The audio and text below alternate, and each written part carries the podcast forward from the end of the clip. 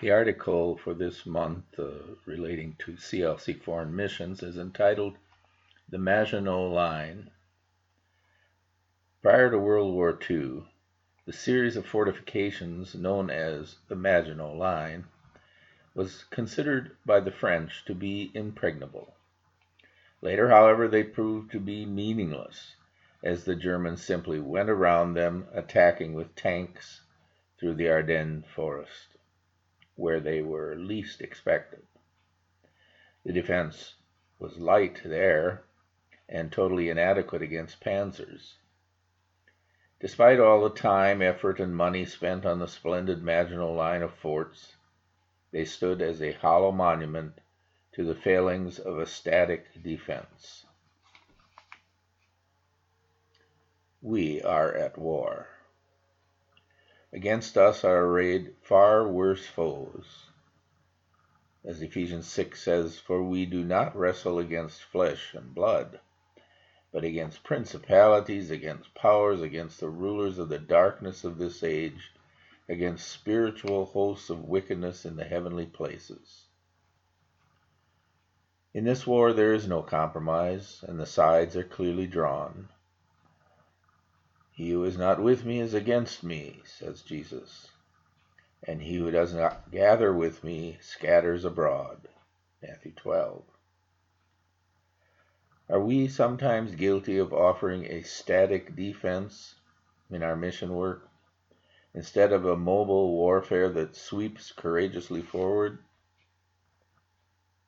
There are a variety of risks in such an approach.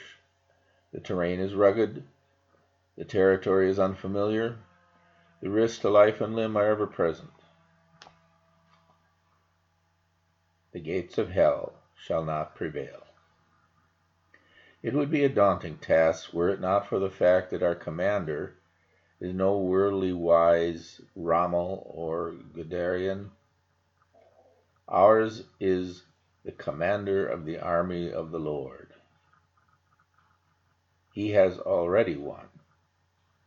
We are to be mobile and forward moving, as our Lord taught in Matthew 16 I will build my church, and the gates of Hades shall not prevail against it. It is important to note that He is building His church. We are His instruments.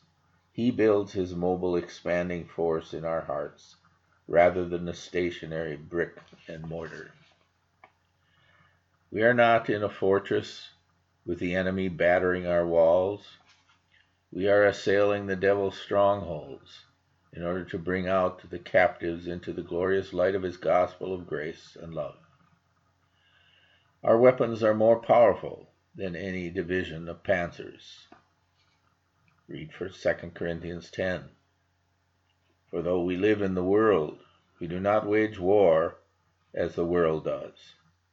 The weapons we fight with are not the weapons of the world. On the contrary, they have divine power to demolish strongholds.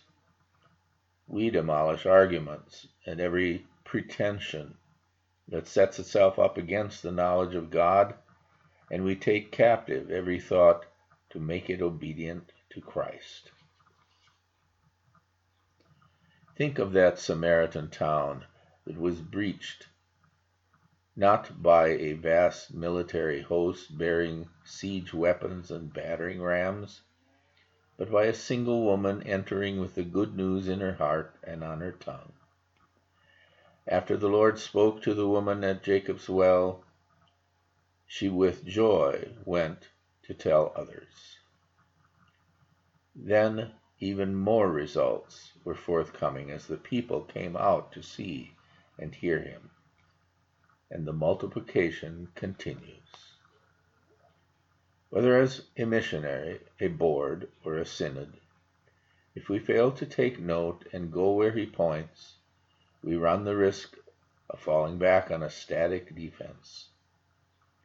But when we sweep forward with courage, the impregnable is overcome and the impossible becomes possible for with God, nothing will be impossible. Our prayer Lord, I believe, help my unbelief. This article was written by David Koenig, who retired as a foreign missionary in Africa, India, and elsewhere. He continues to be active in the Synod's mission endeavors, now living in West Columbia, South Carolina.